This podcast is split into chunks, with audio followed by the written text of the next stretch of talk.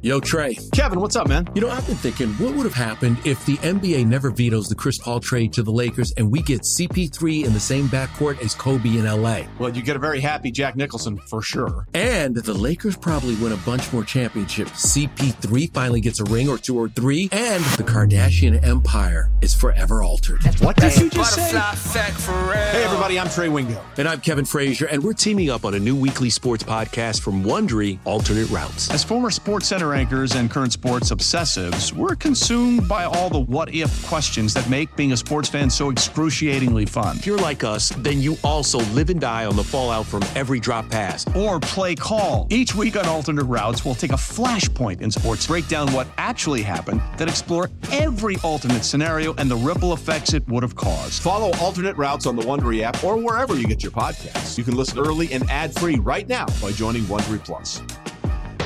Auto insurance can all seem the same until it comes time to use it. So don't get stuck paying more for less coverage. Switch to USAA Auto Insurance and you could start saving money in no time. Get a quote today. Restrictions apply. You take care of people. Let H&R Block take care of your taxes. Have the specially trained tax pros at Block Advisors by H&R Block find you every available credit and deduction and save up to 30% compared to the cost of a typical accountant. Plus 100% accuracy guaranteed. Visit blockadvisors.com slash caregiver today to get started. Average savings based on national average fees for federal Form 1040 plus Schedule C and one state filing in the latest available 2020 survey conducted by the National Society of Accountants. Pricing may vary. See blockadvisors.com slash guarantees for full details.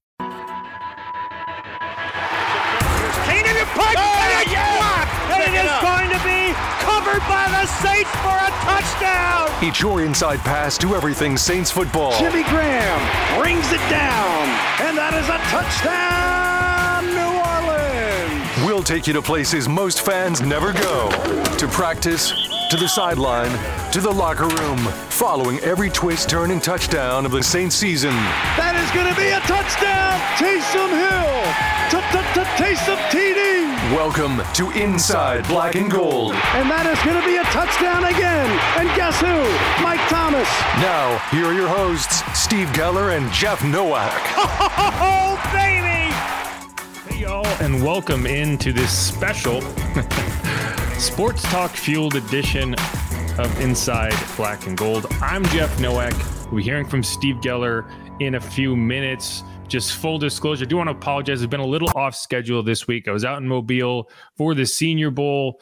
You know, the just was not able to get our regular podcast recorded, but as always, Steve Geller and myself hosted Sports Talk on Friday, and it worked out because the Klint Kubiak news broke shortly before the show in that the Saints are honing in on Klint Kubiak as their new offensive coordinator. Personally, I think it's great. We're going to talk a lot about that in this episode, and it's going to be uh, content culled from that episode. We talked a lot about Klint. We got to chat with Deuce McAllister, Bobby Hebert, and also in the back end of the program, we'll have a Senior Bowl rundown with Joe DeLeone, who's an NFL draft and college football analyst with the Believe Podcast Network. He's really, really well researched, a lot of great information in there. So stick around at the end for that. But in this first segment, we're going to dive into kind of our takeaways on the Klint Kubiak hire, you know, and we're going to talk to Deuce, who I thought had a lot of interesting feedback. So without further ado, let's dive into that. Got a lot to get to today. Who would have known that today would be the day we got an idea of what the Saints want to do at offensive coordinator reports coming out?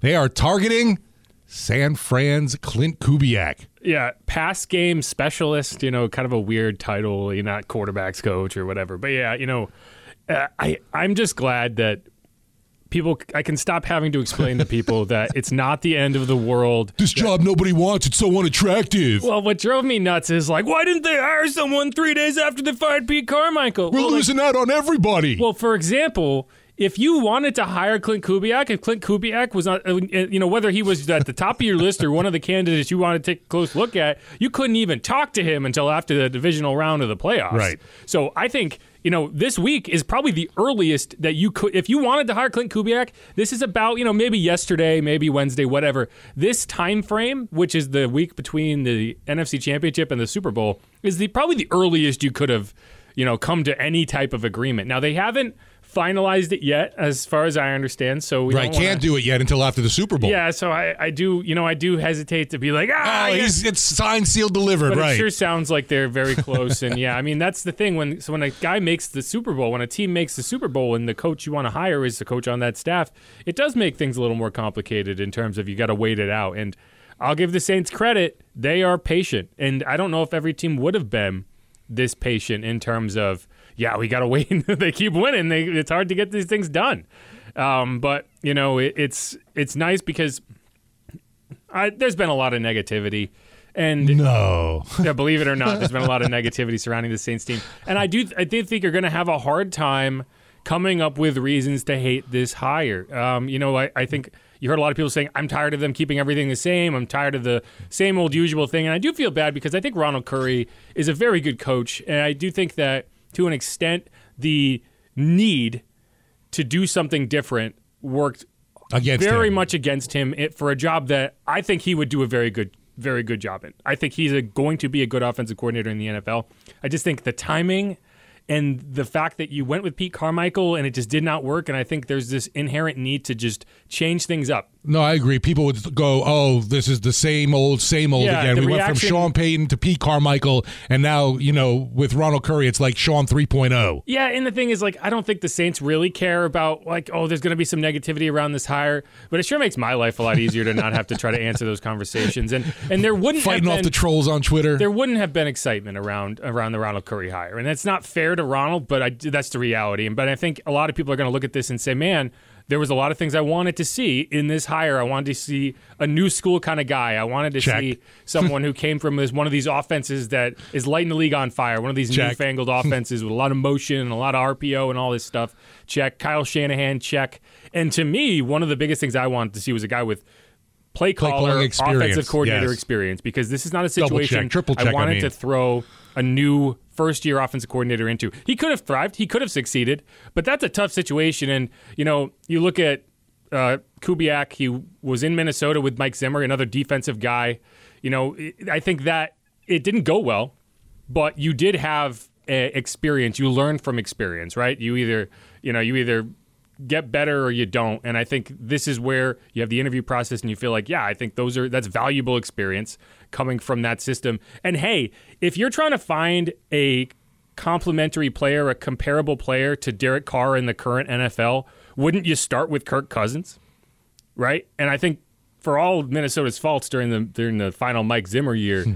you know, he was able to tease a good performance, a good season out of Kirk Cousins, and Justin Jefferson had a had a fantastic year. So I feel good about it. I think you know, hopefully he doesn't get snaked and we all, we all get kind of uh, you know duped and whatever. Hopefully that doesn't happen because there are still a few teams looking to hire an offensive coordinator. There are just three other teams besides the Saints right now, still in search of that OC. Yeah, but I, I, if this is what ends up happening, I really like it. I think it's the right, the right decision, and uh, I'm looking forward to it. Talking a lot about Saints right now. They are in the process of honing in on or getting close to locking up Klint Kubiak from the San Francisco 49ers. Of course, nothing can become official there at offensive coordinator until after the Super Bowl. To help us talk about things, Deuce McAllister, Saints color analyst, joining the radio huddle. And before we get into Saints talk, Deuce, just want to say, first off, congrats to you and your son. I know you got some big news. Yeah, um, finally the process for him to be able to find a school that uh, he feels like that he can enjoy and develop, and you know, hopefully continue to uh, go on to the next level as far as a four-year school. So, uh, pretty excited for him. What what position are we talking about here, Deuce? Uh, he plays defensive uh, end and defensive tackle. So on the college level, he'll he'll he'll translate to a probably a three technique. So he he he went the tackling the running back route as opposed to the the running back route. That's exactly right. You know, and uh, try try to encourage him, but you know, uh, sometimes it, it, it's a little tough to push away from that food table. So uh, he just kept kept going a little bit, but uh, it's been good. Deuce, your initial reactions. Obviously, Adam Schefter coming out with the report the Saints have locked in and are targeting uh, Klint Kubiak as the next, uh, next offensive coordinator for the team. He's currently riding with the 49ers to the Super Bowl in Vegas as their passing game specialist. Uh, overall, though, it's hard to, for me at least, to come up with any uh, negatives on this hire. It seems like a great direction going for the team. Uh, going out of house, I know a lot of people want to change, and just the history of what Kubiak has done. Plus, he's got good family uh, bloodlines, too.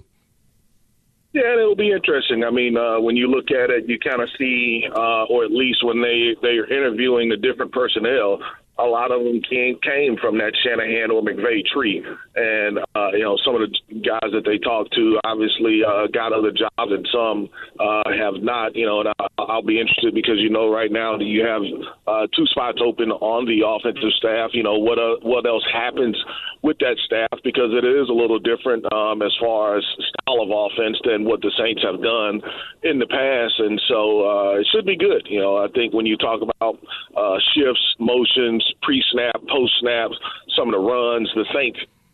I mean, I know people may not believe it, but a lot of the runs uh, particularly from a run scheme, the Saints did that anyway. I mean, they've been a zone team, they've been a gap scheme. It's a little bit different how San Francisco gets there, but when you talk about running the football, there's only so many ways to run the football. I mean, now what you call that play, what it's named, that may be a little bit different. So uh, it'll be intriguing just to see the uh, new plays, new wrinkles, uh, design, et cetera, be implemented into this offense. You know, Deuce, one of the things that I think intrigues me about the Klint Kubiak hire is obviously the Shanahan connections and that offense that's kind of dominated the league over the last couple years. But also, you go back to Minnesota and you look at what he was able to do for Kirk Cousins. Obviously, it wasn't a great season. They went eight and eight, but uh, you know, 33 touchdowns, seven interceptions, 4,200 yards. I would compare these guys in terms of Kirk Cousins, Derek Carr. They're similar in terms of skill set. You know, obviously Kirk was thrown to Justin Jefferson. That helps. But do you think, what, what do you think in terms of how can Klint and how can a new offensive coordinator work with Derek Carr and, and try to tease a more consistent offense? You know, obviously you had some of those high mo- moments late in the season, but how can you get more consistency out of Derek? Well, I think you know when you look at it from Derek's point of view, you you want your quarterback to be comfortable, and so you finding out, hey, look, this is what I see Derek Carr doing well. These are some of the things that he has had success with. So from a play call standpoint, you have to marry that. I mean, you can't be a play caller or a designer of a system and just be so stuck on what you do. What you do. These are my plays. This is my offense if your team is not having success, all you're doing is calling plays. All you're doing is running plays because they're not successful plays. So I think that'll be the most critical thing. How can I put my quarterback in a position to where he's successful, and if he's successful, then my team should be successful do something that Jeff had tweeted out, and I was thinking it uh, right while I was reading it, where he uh, when he had put it out there that with this hire of Kubiak, if he does come on board, what better person to uh, come up with some new plans for Taysom Hill uh, in the Saints offense when he's worked with somebody like Deebo Samuel already in San Francisco? Yeah, and even even from Taysom, I don't know how much more different that you'll see. Hmm. You know, and I think that's that's what you have to understand. You may see him line up as a wing now, but Taysom is already lined up. You know, at quarterback, he's lined up at tailback, he's lined up out wide. You know, he, he's a tight end. So, and that's that's really what I was referencing for. Maybe the name changes as far as some of those plays. Uh, you know, and you'll you'll get some different routes, but I am going to allow him to do what he does best. And so, uh, the biggest thing that I see from from the coordinator's standpoint and point of view, how can I get this team to do it at an elite level? That's what it'll come down to. Gotcha. You know, I spent this past week out at the Senior Bowl. A lot of really interesting prospects out there, particularly for the Saints. And you know, the Saints are a team that likes to draft a certain way. They like to draft a certain type of player. You know, they have prototypes. I'm curious as you look at this team and you look at the draft and you say, okay, obviously you don't want to draft for need. You don't want to take a guy just because you you need a left tackle or you need whatever. But as you look at this team, what would you say is the position of greatest need where you know you're looking at this offseason you're saying, okay, you got to improve there. You got to find an extra piece, a new piece, something that can can amp up that position. Well, if you look at the Saints over over their history and how they like to operate, you really it would be unfair if you totally said that that's all going to happen in the draft because as we know, um, one of the ways that you don't get in a position of need or reach is because you try to fill it through free agency. Now, you may be able to get a stopgap player in free agency, and now it, it can allow me to kind of focus on another area. But, you know, for me, if this team can't truly address some of the issues that they had up front, whether that's uh, injuries, you know, on the offense and defensive side of the football, as far as the offensive line, then you're going to be right back in that same position. I thought that you were able to develop some of those younger guys a little on the offensive side, but you you've got to get some stability. I mean, because you know what happens at left tackle for you. Uh, is is that going to be Trevor Penning? And I know you know kind of what Jeff has said uh, at the end of the year. I kind of know what Mickey has said, but right now that's probably a question mark. You know, left guard. What do you do there? Will it be another free agent to come in and step in and help you there in that situation? Or will one of those young guys that has filled in, is he ready to take that next step? You know, and I think, you know, uh, another position you kind of have to look at. Juwan had a really good year for you, but uh, is there something else there at that tight end position? The number three receiver for you. What happens there? You know, and that's just looking at it from the offensive side of the football and not even touching, you know, the Alvin Kamara and, and Jamal and, and, and, Kendre Miller situation. What happens there? You know, and so when you look at it overall, obviously, I think this team has to be able to get younger. I think this team has to be able to add some speed to both sides of the ball. But uh, for me, it starts up front. You know, you you've got to figure out what you're doing with the offense and defensive lines. You know, you, you just mentioned Kendre. Oh, sorry, it's muted. Uh, you, you just mentioned Kendre. You know, I'm curious. What obviously he popped a little in that final game. We didn't see as much of him this season as I think we probably all wanted to. But what were your thoughts on his rookie season? On what your expectations are from him going forward?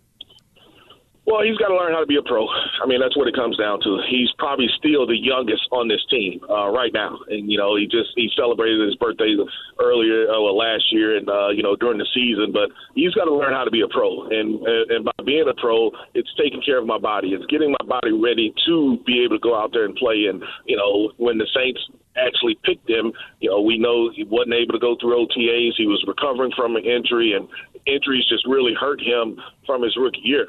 But you don't write him off because we know that he is a talented, talented player. It's going to be up to him. Uh, he's going to have to learn a new offense. So that's two years in a row, back to back, that he's learning a new offense. That won't be easy. Hopefully, the transition will be a little bit better just from uh, being able to be around, be able to see it, go out there, walk through, and do it but um, he's he's a really good player. And here, here here's something I don't know if you guys knew it. Uh, I did get to talk to a couple of guys over at the Senior Bowl. Your defensive line coach, well, I say your the Saints defensive line coach was um, almost I don't want to say he, he, he chose, but the Saints didn't allow him to go to Missouri. I'll put it that way you know, he had an opportunity. Missouri's coach wanted him, uh, didn't let him. Kind of the Saints didn't want that to happen, uh, and um, you know, I, so many times we see that nobody wants to work in New Orleans. Nobody wants to, to be the OC. You know, you talk about oh they don't want to work with Da, but no, there are coaches that teams won't and they choose to be in New Orleans, or you know, you look at it having the opportunity to say, "Hey, look, no, I, I think we can turn this around. I want to be a part of it," and and that's happening. So, just to be clear, we're talking about Todd Grantham. That's correct. Gotcha. Deuce, you were talking about the offensive line up front for this team. Obviously, a huge concern. Curious, what what can they do with a guy like Trevor Penning? There's so much they've invested in him. Uh, it's been a big letdown to this point, and obviously, we know they're not ready to give up on anything with him yet. He's still a young guy uh, that they they've got plans for in the future. But how can we get this guy on the field and at least performing uh, in games instead of just being on field goal unit for crying out loud? Well, and I think Mickey kind of said it. They have to blame themselves a little bit. You don't think? It, it definitely seems I, I something. Yeah, something something has gone awry there. Whether it's with coaching or not, but still, there you have a not, first not, round not, pick that even, you not not not even from a coaching standpoint. You basically anointed him the starting job without even really without even really playing and being able to say yes, he's ready for this job. And so, just from a pressure standpoint, that's a lot of pressure.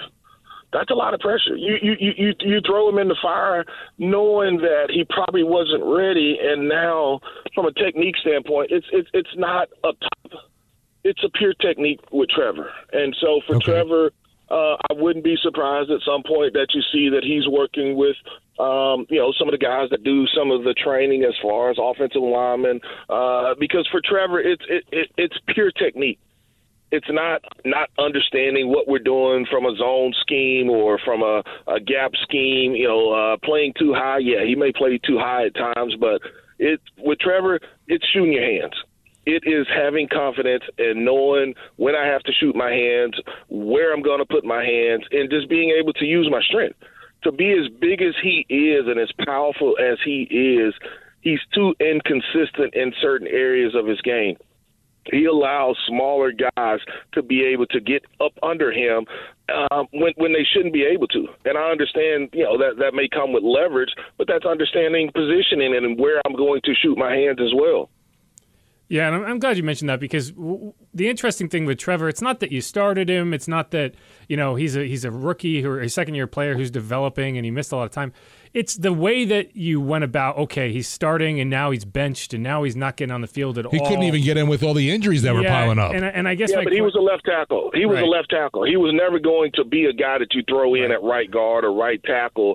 I mean, because he's a left tackle. And so I, it wouldn't have been fair for him to throw him in at right tackle.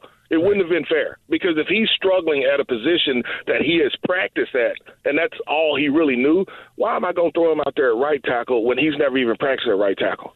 Why that's am I going to do that? That's what I try to tell people when they're like, "Oh, put him at guard." I'm like, "Okay, he's, he's easy, struggling right? to learn left tackle. Now you're going to ask him to learn a position he's never played. That doesn't make a ton of sense." But I think you know, with the with Trevor, one of the issues is you know you're looking at a first round pick, and I think there's got to be some consternation within the building of like, man, we've taken all these first round picks and we're just not getting anything out of them in terms of Payton Turner's been hurt, Marcus Davenport was hurt and wasn't as productive as you probably hoped.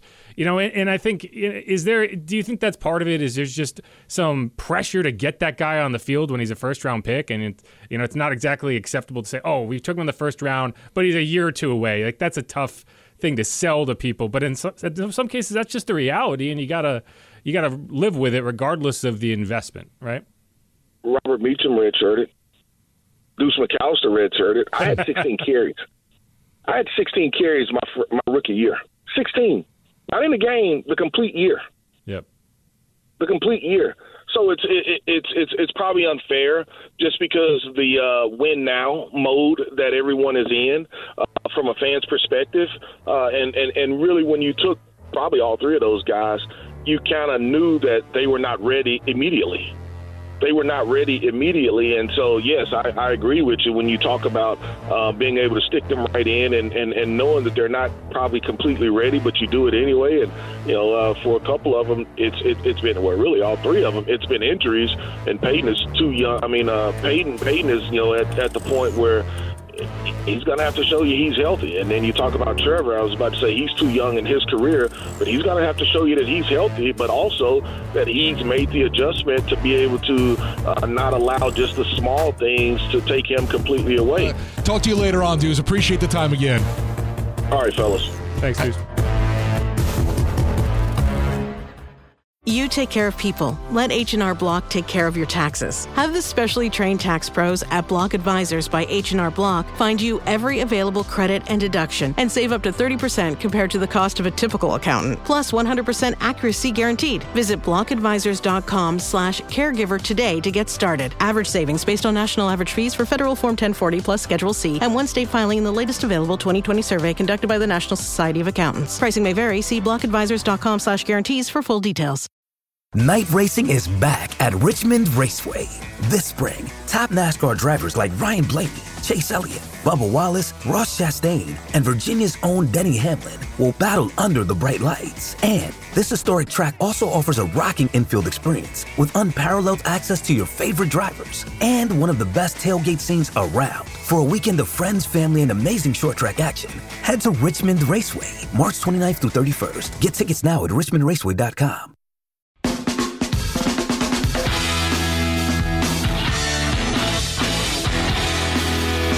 right, back here again. Again, it's Jeff Nowak. This is a special Sports Talk Fueled edition of the program. So, in this next segment, we're going to hear from a few callers, some interesting takes from the listeners at WWL, and then we're going to chat with Bobby Hebert, get his thoughts on the hire. Here you go. Going to lead off the comments with Jimmy and Gretna. What you got to say about Klint Kubiak, Jimmy? Hey, first off, let me say happy Mardi Gras. I'm stuck in some bad traffic Yes, trying to oh, go yeah. out to. Fi- Man, traffic is bad from Westwego to Chalmette to you name it. Downtown, uptown, don't matter. Everything's backed up. Uh, total dead stop. Trying to go out to Metairie to see Zebra tonight at the Family Garage. And look, I'm trying to get a hall pass to see DJ DJ Paulie D from Jersey Shore. He's going to be downtown tomorrow night for Pygmalion Fest, even though it's going to be a washout. Let me say this. I'm not a fan of Dennis Allen right now. He should have got the pink slip. I know Gayle Benz is a nice lady, all right? Very nice lady. She's the kind of owner you want.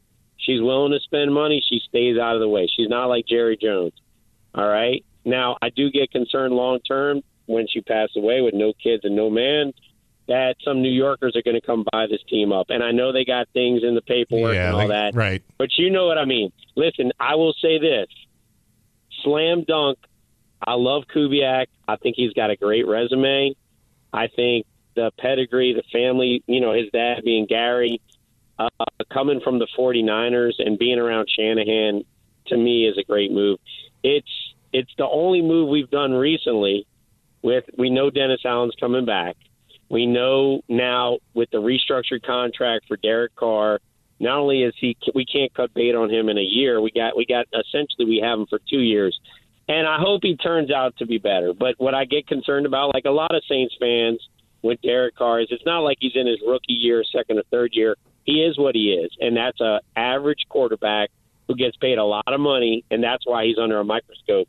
But I, between Dennis Allen and the whole situation with Derek Carr, which may or may not have been the right free agent move, uh, and we're kind of stuck with both for now. I think the Kubiak move is the best move I've seen done from the administration, from the brass, to get fans back on board, forcing Dennis Allen's hand. Like, look, get rid of Pete Carmichael, let him go to Denver, let Sean Payton do uh, Saints 2.0, do that whole deal up in the snow.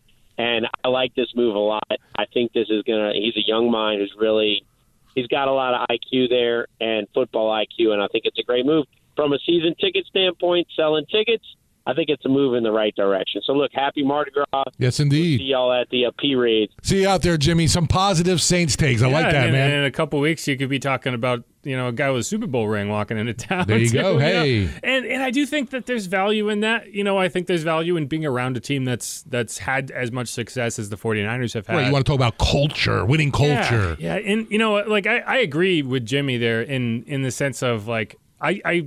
I haven't seen a single person on Twitter or social media, Oh, or even on, this is even a on our text hire. line. Like, there, I can't find a single person that is like, "I hate this," and you know, it's nice. It's a nice change. I forgot what support feels like.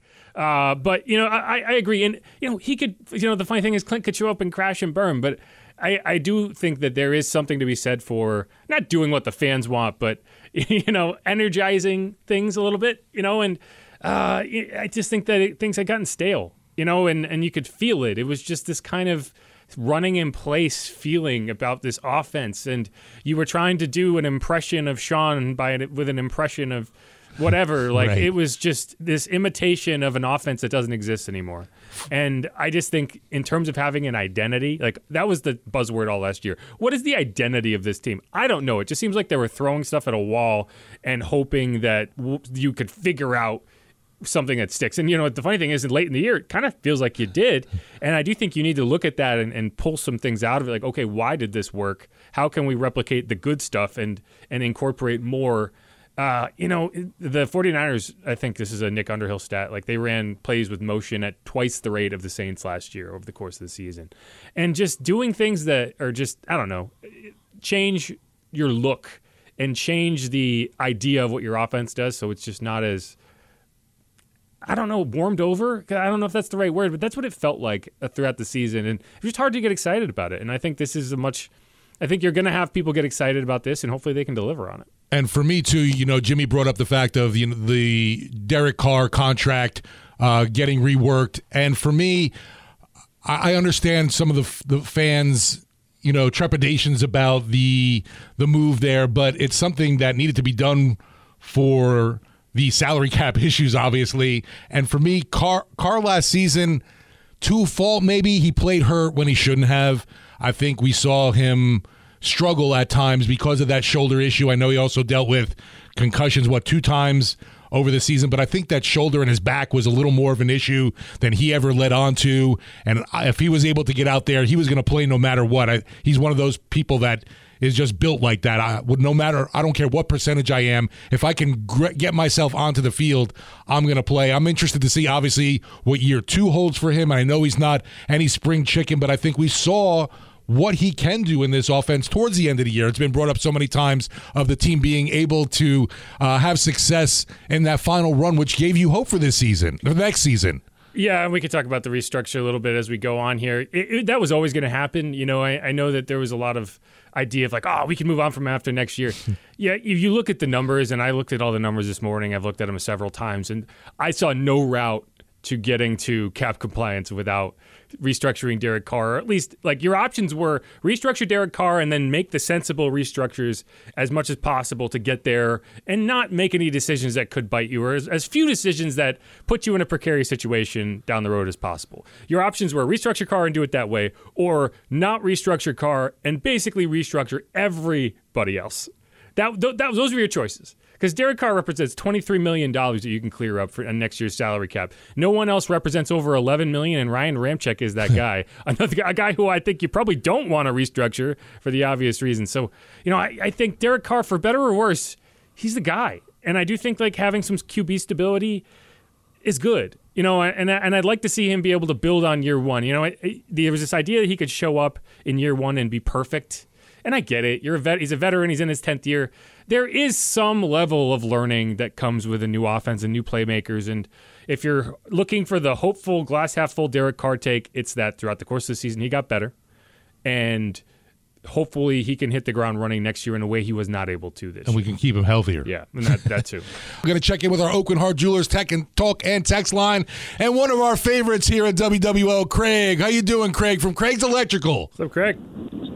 Hey, what's up, Steve? What's up, Jeff? Hanging in there, man. What do you think about this hire? Man, that was that was my number one pick, man. It was him, it was it uh, Kubiak and Zac Robinson. And when I seen the Falcons pick up Zac Robinson, I was like, all right, well, you know, just sitting back, I was like, you know, the Saints have to have somebody that's still playing right now.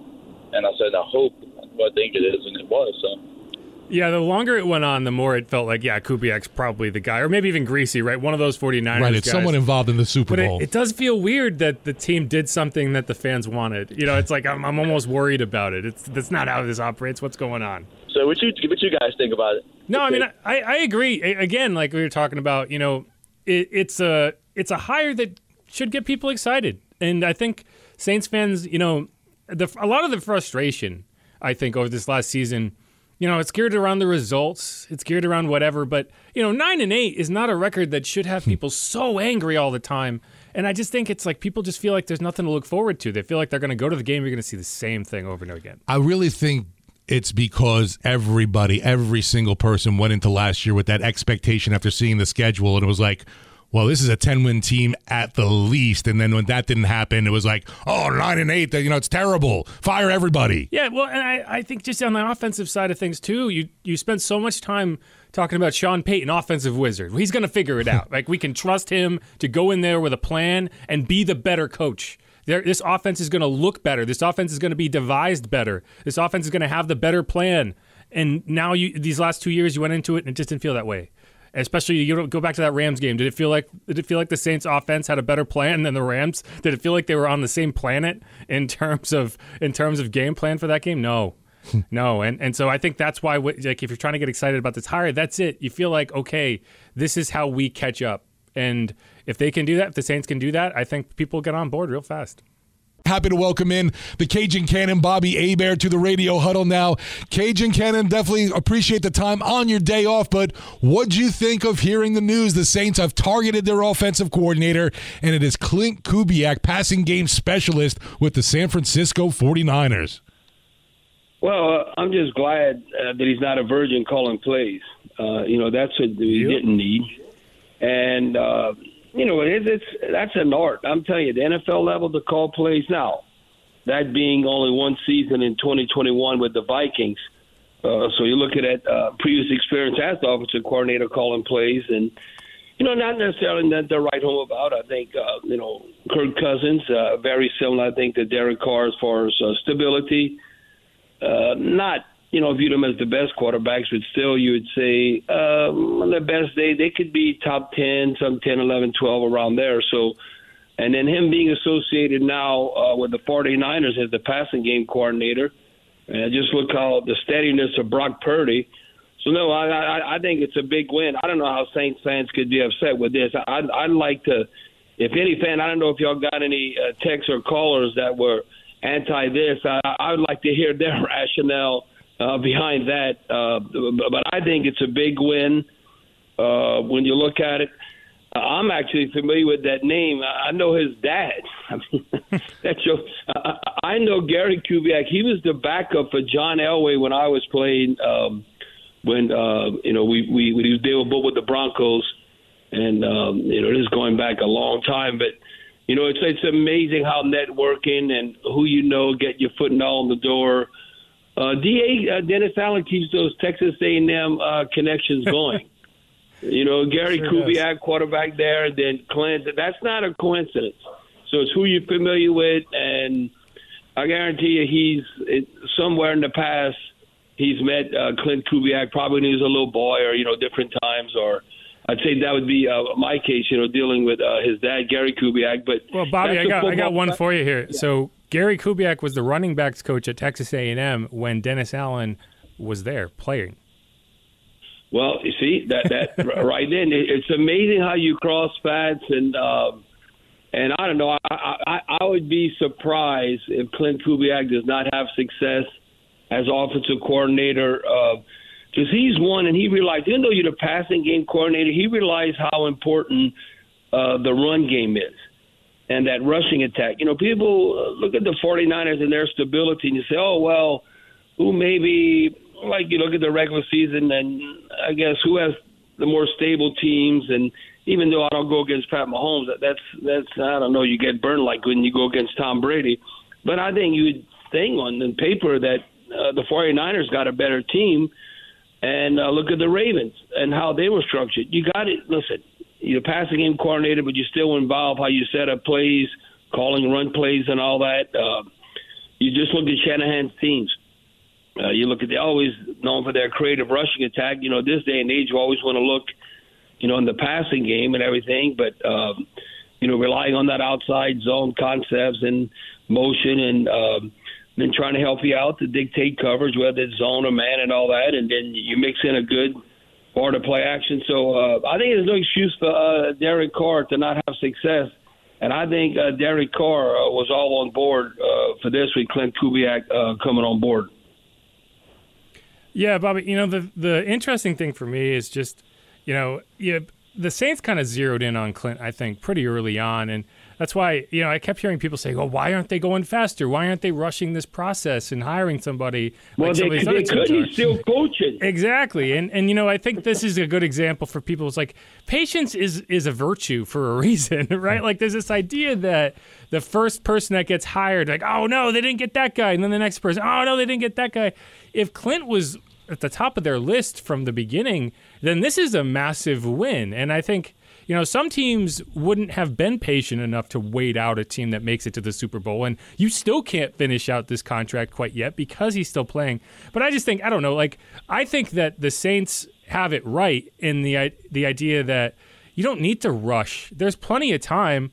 Uh, You know, there's only 32 of these jobs. Like it's not like there's only 32 guys on the planet who can be the offensive coordinator in the NFL, be an offensive coordinator in the NFL. So I, I don't know. I I appreciate the way they went through this process. I appreciate how wide they cast their net, um, and I think they ended up with the right guy. Well, yes, uh, you know, everyone's talking about Zac Robinson. I was a Zac Robinson fan. I know uh, Mike Detillier was, uh, but he has more experience calling plays than Zac Robinson. Right. Uh, when when you look Robinson, uh, you know, uh, obviously you know, when he's in McVay and all, and, and being part of the game plan and all that, and being the quarterback coach, and you know what he was able to do with uh, with Matthew Stafford. But uh, you know, it's going to be intriguing, boy. It's going to make uh, in, in the NFC South. You know, everybody said we got to get younger. We got too many old farts around here. Well, uh, you look, Zac Robinson's 37 years old, and Kubiak's 36. So shoot, uh, I, I, man, I finished playing. I was 37. you know, you get to the point sometimes. That's when you know you've played a long time in the league. And you start when you're getting in your 30s and you look at, I never forget uh, Coach Mora's son, J.L. Moore, you know, ended up being a head coach uh, with uh, with the Falcons and then all over. I think he's now the head coach at UConn. I remember when he came on the staff, I said, man, I'm actually older than a couple of coaches on the staff. So that, that's when you know you've been around. But I think that brings uh, a lot of you know, uh, hype, but uh, yeah, a lot of young, uh, vibrant coaches, uh, you know, and uh, well in their uh, prime. And, and look, this could be a building block. Uh, I think, uh, okay, I'm just going to say this now. I think Klint Kubiak will have success with the Saints, and then one day he'll be an NFL head coach like his dad was. That's what I think. Cajun Cannon, we looking at the Saints uh, coaching staff right now on offense. Still need a running back coach, a wide receiver coach, but I wouldn't imagine that the Saints make any moves just yet, obviously, until this Kubiak deal can be finalized, right? Oh, yeah. Why would you? I mean, if I'm the offensive coordinator, I want the coaches who I want. Right. I mean, do, you, do you think do you think any of the guys currently on staff could be in danger? Well, I I don't know what um, what Klint Kubiak uh, thinks, and uh, you know, and uh, like with Doug Marrone, the offensive line coach, right. like you said, uh, the running back coach, receiver. No, he's definitely going to have input. That he has to have input in that, and Dennis Allen will trust him. No, he's really the head coach of the offense now. Even though Dennis Allen is the head coach, Dennis Allen is not running the offense. You know, you might whether you're going forward on fourth down or not. Uh, you know, a decision to be made as a head coach. But as far as as I always said this, uh, the Saints really need to get back to where uh, play better against the run. If the defense doesn't play well, that's Dennis Allen's fault because that's his baby. Even when he became a head coach, he said, uh, "No, I'm, I'm the head coach, but I'm still uh, going to be the defensive coordinator. I'm calling the defenses." Now you get help putting a game plan and all together. It was very similar to Sean Payton, even though he was the head coach. He wasn't telling them what to do on defense uh, you know, or anything like that. No, he was calling plays and all that. So uh, I think Dennis Allen has a lot of confidence in Klint Kubiak, and I, I think Mickey Loomis also. Uh, so we just got to wait and see. Uh, I think uh, you know we want to be more optimistic, but you got to be realistic. And and I think this would be a great accomplishment. It doesn't mean you're winning anything. Uh, just think if if we did next season what Tampa Bay did this season. And remember, we kicked Tampa Bay's behind at the end of the season. But look what they did. They won the NFC South. They hosted a playoff game and they won. And all of a sudden, they in the Final Four. Now, uh, to me, that'd be a big win. Now we got to get back to the playoffs. Three straight years not being in the playoffs. But to me, that'd be a big win. And you know the team's heading in the right direction. At first, you got to win your division win the NFC South, host a playoff game, and not only host it and win it, and all of a sudden you're taking that next step to get back to the Super Bowl and the NFC Championship.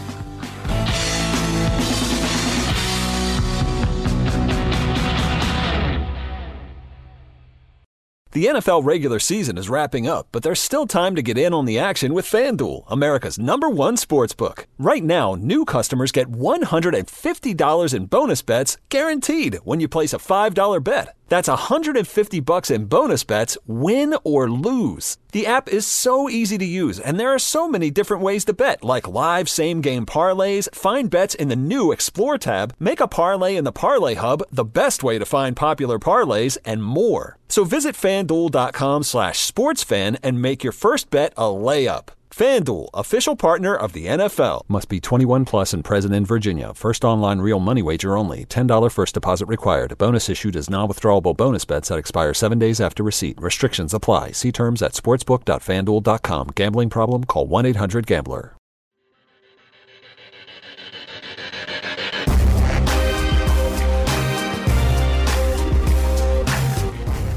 back at it. One more segment to go here. Again, I'm Jeff Nowak. This is a special sports talk fueled edition.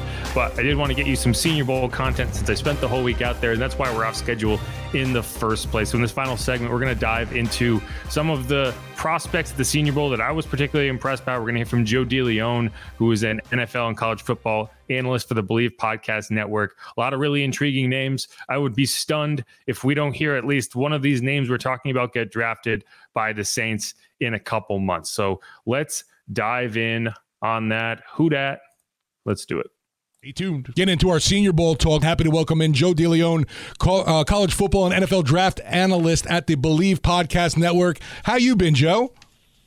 Uh, good, good. It's uh, always an exciting time of year when the Senior Bowl uh, wraps up. It's the it's the key indicator that it's draft season. So always excited to see how things turn out. And it was a pretty fun uh, fun week of practices that happened in Mobile. I was wondering, did you end up with sunburn on one half of your head? Because my partner over here, Jeff Nowak, he ended up with uh, his left side got toasted a little bit more than the right. Yeah, the uh, the sun was a lot lot stronger than it typically uh, than it typically is there in Mobile this time of year, which is which is surprising. I just thought it was funny because you could tell who was the media by the sunburn on the left side of their face, and you, you, know the guys on the other side of the stadium had it on the right side of their face. They're more important than we are. But let's uh, let's get into it. You know, uh, one thing about this draft that I think this draft class that I think became really clear this week, if it wasn't already, there's a lot of really intriguing offensive line prospects and a lot of them were in Mobile, right? Taliese Fuaga, Tyler Guyton, Jordan Morgan, and, and even then, there's just a lot of names after. I'm just curious if there were any offensive line prospects that you went in there and were surprised by that maybe you didn't expect to look as good as they did. Because I just thought that's the group that, you know, if you're a team looking for offensive line help, this is the year. Yeah, I think that the the one guy in particular that you just mentioned was Tyler Guyton from Oklahoma. He was the guy who I had graded as my seventh rated offensive tackle because I knew coming into the week that this is a, a very long and athletic former tight end uh, that was playing tackle who this was really his first full season as a starter at Oklahoma uh, after he ends up taking the job from Anton Harrison, who was uh, a first rounder last year. And I wanted to see coming into the week how was he going to show up? How physical could he look? Because there were some not concerns, but expectations that his upper body strength isn't to where it needs to be. But one thing I saw is while that work and that refinement is going to come with time, he's got tools that you can't coach. Tremendous mobility. Uh, his base was was fantastic, and then being six foot seven with the arm length that he brings to the position, I think maybe in a year or so, if you give him some time to develop, he could be a really good starting tackle in the NFL. But fan bases need to be patient with him. This is is not going to be a guy who steps in right away and plays at a very high level because he does need to work on his technique and he does need to add some more power to his profile. You know, uh, and you know, kind of just shifting across from that to a guy that I saw beat Tyler Guyton pretty clean and is really intriguing to me is a guy that I thought really helped his draft stock this week was Darius Robinson. You know, 6'5", 284. He just, I think he just, you know, you you look at some of the reviews on what he was able to do and can line up anywhere. I mean, I, I think that guy's going to end up being a top 15 pick when it's all said and done. What do you think? Yeah, I had a feeling that was who you were going to say as soon as you started leading that in. Darius Robinson is a is a guy who like started the week not slow but quietly. There we were talking about a lot of other players, and then as the week progressed, he just started to build more and more momentum. This edge class, it's not tremendously talented. This isn't like the past couple of years. There's a bit of a you know who's who of who ends up being that that top edge rusher. So he could end up going a lot earlier than I think a lot of people uh, might have as expected. But you guys talked about he can play a number of different positions. At Missouri, they had him move around in a bunch of different shades, and then finally this year he was playing mostly on the outside and was much more productive. And then we saw at the Senior Bowl this week that they were having him rush, uh, you know, from a three technique, and then moving him and having him rush uh, as a defensive end. And the ways that he was able to display the the power that he has, he's got very underrated bend for the position, which is important for edge rushers. But I love the, the, the technique and the hand fighting ability that he brings to the position. I think outside of Laiatu Latu, who is in a completely different stratosphere of technician, I, I think that Darius Robinson was uh, that second best guy in terms of just being the most technically sound, well coached edge rusher that was in Mobile. You, know, you mentioned Latu, and I well, I got a chance to talk to him at the at, not on the field, but at the kind of breakfast at 3:30 p.m., which is what they still called it, which I thought was funny. Uh, and his frame really was interesting to me because I expected him to be a much bigger guy. He's very long, and I'm just curious. Yeah, what what do you see from him? Because uh, watching the Saints, you see a lot of the frame of a Darius Robinson. You don't see as many of those long edge rushers the way Latu is. What did you see from him specifically? Yeah, Latu is a really interesting player in this class because, and it kind of goes in, the, in line with this conversation of how the edge class is going to shape out. Because there's there's two guys in particular with uh, Dallas Turner from Alabama and. Jared Verse from Florida State who are just super twitched up, super just traitsy players that are, are kind of developing um, their technique. But then you go to Laiatu Latu, who's maybe not as twitchy, and as you're talking about, he's not this hulking mass. He's not this massive player, but the way that he wins is through effort. It's through his motor, playing through the whistle. Uh, you see that all the time on film, and then you saw that come to reality in Mobile. The way that I know that a guy is just tremendously well coached and just really gifted with his reactiveness and his decision making as a pass rusher is – watching how they counter when their initial move doesn't work. And it happened multiple times during the week that he was the couple times where you kind of were watching, you're thinking like, oh, he's about to lose this rep. He had an amazing counter move that was unblockable for some of these these tackles, and I think that has put him into a completely separate category. I feel like Latu has solidified being a late first round pick, but things that are going to complicate it are his medical background and, and having to uh, medically retire at one point is going to make things really tricky. We did see uh, with Phillips a few years ago, former Miami and UCLA edge rusher who had something similar and still went in the first round. I think Latu could maybe overcome that, but he is just a, a phenomenal football player who was really fun to watch. Joe, looking at some uh, two local guys from Tulane, curious what you thought uh, from this week's uh, practices of Michael Pratt and also Jha'Quan Jackson. Yeah, Jackson was a very underrated player for the receivers, and there's just so much receiver talent, so it's easy to get lost in the shuffle uh, with all of those guys that were performing at the receiver position. But just a very quick, shifty, explosive guy that could be some great day three value for a team that's looking for maybe that fourth or fifth receiver on their roster. But Michael Pratt, I was really impressed. I think that if you look at the rest of this quarterback group, for the most part, it was it was unimpressive and inconsistent at times. Bo Nix you know, started the week a little slow and then finished strong. And Michael Penix flashed his arm strength, but at the same time, uh, those inconsistencies that showed up thrown to the middle of the field appeared on the in the practices during the week. But with Michael Pratt, I knew coming into this week that he was the most steady guy. I knew that he was always going to, you know, make the right decision. He was always going to deliver the ball with with great accuracy where it needs to be.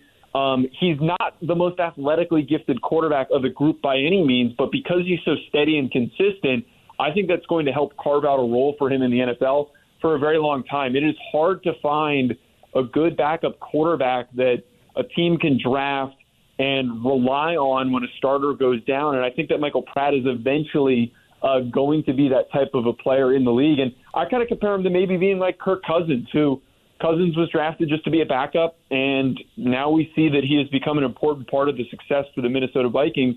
Pratt has that capability. He might not step onto the field and play at an MVP type of a level, but he's good enough to win football games, I think, maybe a few years later on into his career.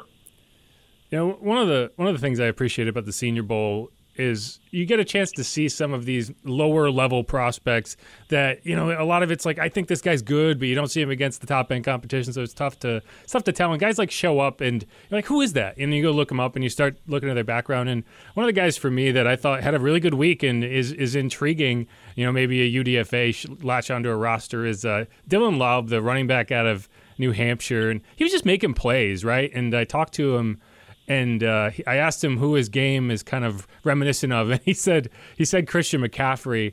But I also I asked him if he had run that by Luke McCaffrey, who was also there, and he said no. So I start to wonder if maybe he doesn't want to get told that it's not him. But the guy I would comp him to, and I think is a lot more reasonable, is Danny Woodhead, another guy who yeah. came from a lower level, and they do a lot of the same things. And what he said to me was like, "Yeah, if Danny was playing in the league today, he would be crushing it because the way the NFL game is played now, it just you you want that guy, you want that that fire hydrant who can catch the ball." and just does everything, all the little things. And I thought Dylan was that guy. My prediction is that he ends up having the, you know, leading in total yards because this just seems like an event that's built for him. I'm curious if you had any thoughts on Dylan and in general, was there anyone that kind of came out of the woodwork uh, that you that you think really showed themselves well this week? Yeah, Laube actually I think really definitely fits that that category you're saying here of a guy who popped up through the woodwork, and he was somebody who I'd been tracking uh, this whole season. I, I played football in the CAA, which was the conference that, that he played in, and I played plenty of UNH teams that gave a gave my Rhody Rams a pretty tough battle, and it, it's it's not surprising that they've got a really well coached running back like Laube who played the way that he did this week. And I really like that that comp to Danny Woodhead. The other one that my co-host Brian Roberts had given on the show was that uh, kind of gives the, the James White type of a feel. And if Bill Belichick and Josh McDaniels were still running the Patriots, he probably would end up being a Patriot if we're, you know, probably put some money down on that and it would probably end up hitting. But um, you hit the nail on the head there where he's not going to be the type of running back that I'm going to rely on – uh, between the tackles and on every single down. He's just not really built for that. He's not really strong in those short areas. He's not going to, you know, pound for extra yards. But for the modern NFL, where you've got these guys that can be motioned into the slot on third down, you can have them uh, run screens, you can have them run flare routes and wheel routes and get open and kill you in space. He's exactly the type of guy that you want to need uh, for that type of a role. And, and we, the thing that excited me the most that we got to see is that he was uh, playing in the one-on-one reps against the DBs, right. and he was creating really easy separation against those guys. So, yeah, so what you brought up, Laube was one of the guys that I really enjoyed watching this week, and I think he could be a little bit of a surprise player that goes somewhere on day three and ends up being a, a nice piece for a team that's in the playoffs next year. I agree completely. Uh, you know, my, my, last question, and this is kind of open ended. You know, it's not a banner tight end class at all, but it, this is the type of year where there's going to be one or two guys that you're not talking about, but show up, and you're like, "Who is that guy?" And like, "Well, you should have been paying attention." And I'm just curious, who would be your top tight end? Who are you most impressed with at the tight end position out of this year's Senior Bowl class? Yeah, I think without a doubt it was Theo Johnson from Penn State. He is going to go to the combine, and to exactly what you're saying there, he's going to be the guy that everyone during the week at the combine is going to be like, who, who is this? This guy ran a, a high four four. He ran a four five, and he's 260 pounds, and he's going to test so well in all of the the testing drills. He might even have outside of Brock Bowers, which I don't know if, if Bowers will even end up testing. Uh, that remains to be seen. He doesn't really need to. Right. Uh, but Johnson could end up having the best testing numbers out of any of the tight ends if that does end up happening. I kind of compared to, and I said on my show this week, that it, I felt like he could maybe be this year's uh, Sam LaPorta, that into next season, uh, in the first seven weeks of the year, he's on a team that loves to utilize their tight ends and get them involved into the passing game. And he just ends up being that go to dump off threat uh, when things break down, like Sam LaPorta was for Jared Goff. And we'll be saying in week 10, like, how the heck did this guy end up falling through the cracks and why is he doing so well? Uh, I definitely think that that, that descriptor is, is perfect for, uh, for Theo Johnson from Penn State. Always great, Jeff. Stuff, uh, great stuff from you, Joe. Appreciate the time. And no, we'll be talking to you more with the draft, obviously, around the corner. Of course. Thanks for having me, guys. That's Thanks, college man. football and NFL draft analyst Joe DeLeone. You can find his work at the Believe Podcast Network. Saint Sideline reporter Jeff Nowak, who is here co-hosting today, was out there at the Senior Bowl practices, taking it all in. Got a chance to talk with Tulane wide receiver Jha'Quan Jackson, and here's how things went. Jeff Nowak here with former Tulane standout Jha'Quan Jackson. And Jha'Quan, you know, I've I've had a few people tell me that you're this year's Tank Dell. And when you hear people say that, what is your reaction? Um, no, it's a blessing to be like that. You know, what Tank did at Houston when we played him last year, and for all the years that he did, you know, like the journey that he, journey that he had, it was amazing. You know, just watching him uh, each and every year dominate, dominate, dominate. Now he got the chance to play on a uh, professional level and still do the same thing what he do like he was a little kid, just making plays with C.J. Stroud back there throwing it to him, and just got the connection, you know, that me and Pratt had at Tulane. So it was just amazing. It's crazy that we signed with the same agency, so um, you know, we got a little bond connected, just talking to each other every now and then. I try not to bother him too much, but it just it's just amazing to see how his process went and how he doing, you know. Gotcha. Now, how, how has this process gone for you so far? Have you identified some things that you know? Have, have any teams kind of given you things that you need to look at, that you need to work on, or what, what are you focused on this week?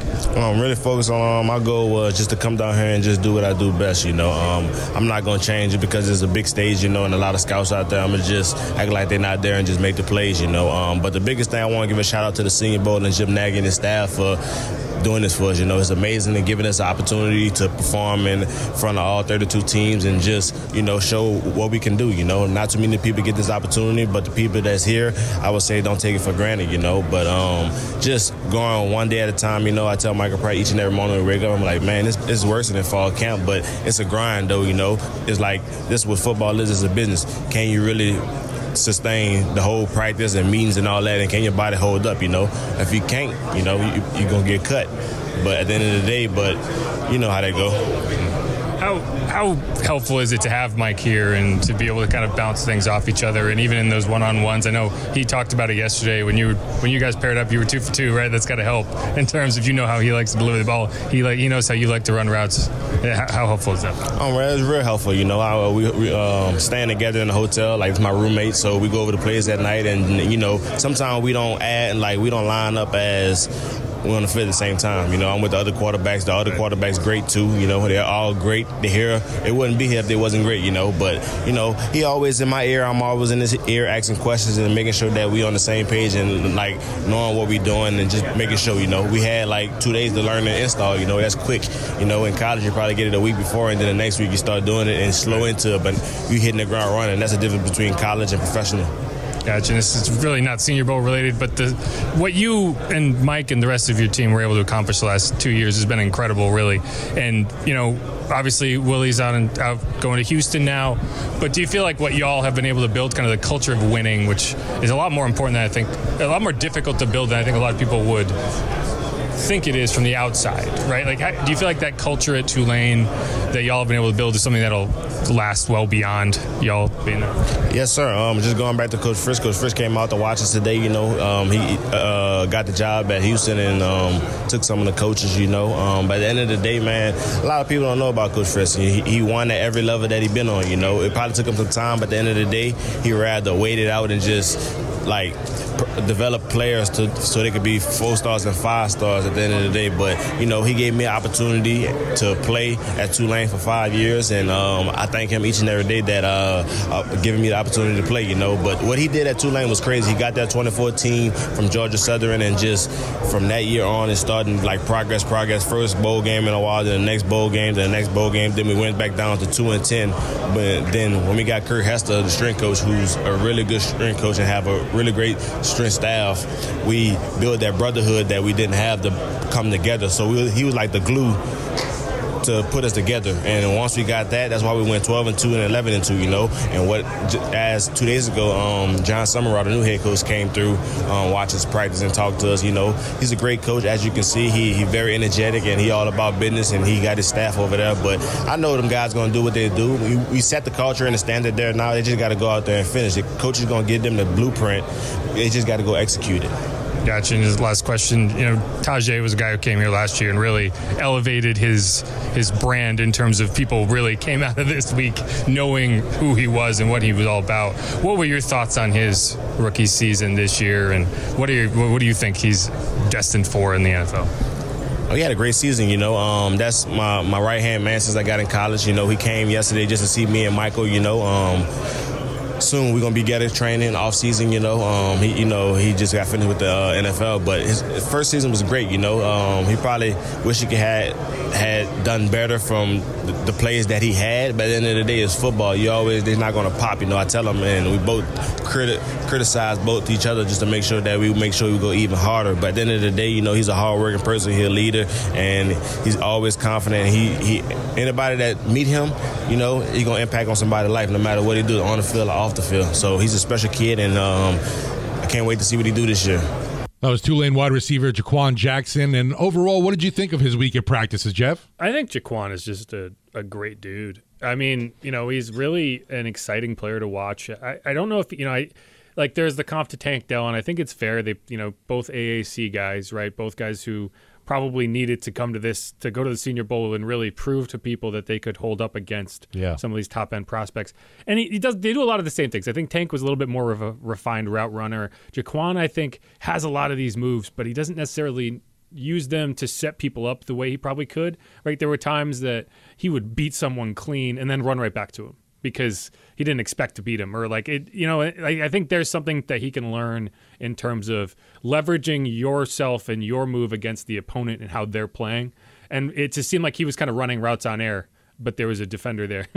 Uh, but no he's a he's a good player and i think he's going to have a really really good opportunity to latch on at the nfl level. And you, you heard it in that interview. You know he's he's a great talker. The funny thing is i was looking for him in the in the room to interview him and i couldn't find him and i was wandering around and i i go outside and i'm like okay i got to get back. I got to send an audio. I got to get ready to do a hit on on wwl and i walk out and there's this guy kind of peering in the room and i walk by him and i do a double take. I'm like Jha'Quan what are you doing and he, he just clearly did not want to go in there. You know, I don't think he really wanted to be part of the, you know, it's just so much. There's a lot of people, and he was just like, "Do I have to?"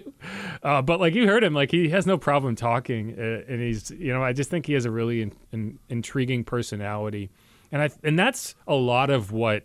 You know, more so than the game. You know, people say, "Oh, why, why don't you stay for the game?" Like I tell people, like the game is for the players. the game, the scouting part of it is really throughout the week, and the part people don't see is the interviews Right. Every player meets with every team. And you kind of get, you know, speed dating, like you get this idea of who each player is. And that's important. I don't know if a lot of people recognize how much value teams put on personality and and how much you enjoy the game. Do you love the game of football or do you just play it? Right? And some people do, some people don't. You know, and, and that makes a difference. Like people it's easy to say like these guys are on autopilot, the talent takes over, but at a certain point you got to do the work and you got to work harder than everybody else. Everyone at the NFL level is great.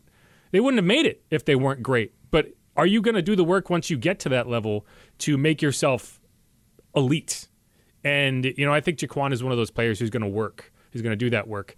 Uh, one thing I'll mention before we before we go to break is uh, before two, before Willie Fritz departed for Houston, uh, he sat down with Jeff Ireland in the scouting department and gave him the lowdown on all the Tulane players who uh, are coming out. So if the Saints are looking to draft a Tulane kid, they have a lot of that information straight from the the head coach. Um, so yeah, I wouldn't be surprised if they take a look at Jha'Quan if he gets into the fifth or sixth round. It'd be interesting too. I know Michael Pratt could be a possibility, but you already have a backup in Jake Yeah, Haener right now. You're gro- yeah. that you're grooming behind I've Carr. had people mention that. I just think, yeah, I like Michael Pratt, but in terms of a developmental prospect, I don't like him more than Jake Haener. So I feel like that's unlikely. But I do think that he's going to land somewhere and he's going to get a chance to compete. All right, that's going to wrap it up for us here on this episode of Inside Black and Gold. Again, thanks everyone for tuning in. I apologize that this was kind of weird. We're going to get back to our normal publishing schedule next week, but I did want to get you some content, some feedback, some talk about Klint Kubiak, Senior Bowl prospects, all that stuff. I thought the content from Deuce and Bobby was really good, so I did want to get, that to you. But as always, thanks everyone for listening. If you haven't subscribed yet, please do that wherever you get your podcast. If you haven't subscribed on YouTube at WWL Sports, go ahead and do that. We're just shy of 10,000 subscribers, so I'm hoping we can get there by the start of the draft. But, you know, this is all going to be ramping up. You know, this is the quiet season, but now I expect we're going to be seeing some running back hires, some wide receivers coach hires. I expect you're going to see a few more coaching moves um, as we go forward. You know, we we didn't really talk about this in the podcast, but we'll be getting into this more next week. You know, people over were reacting to why didn't they fire Doug Marrone? Why didn't they do all of this? I think you were always going to kind of wait until you got the new offensive coordinator in house because you why fire a guy if you end up finding out that hey this is a guy I wanted to work with anyway right so I think that did make sense to to just keep things intact until you figured that out but you know we're gonna hit the se- the Super Bowl and then I think it's the rubber's gonna start to hit the road when you can finalize these hires hopefully nothing crazy happens uh, because there is some time you know things things can change there can be cold feet but it sure doesn't sound like that's going to be the case and I'm happy about it but either way, we'll have plenty of time to talk about this. Again, this is Inside Black and Gold. Thanks everyone for listening. I'm Jeff Nowak. Thanks again to Steve Geller. We'll be hearing from him more next week. Who dat? Go Saints. Let's do it.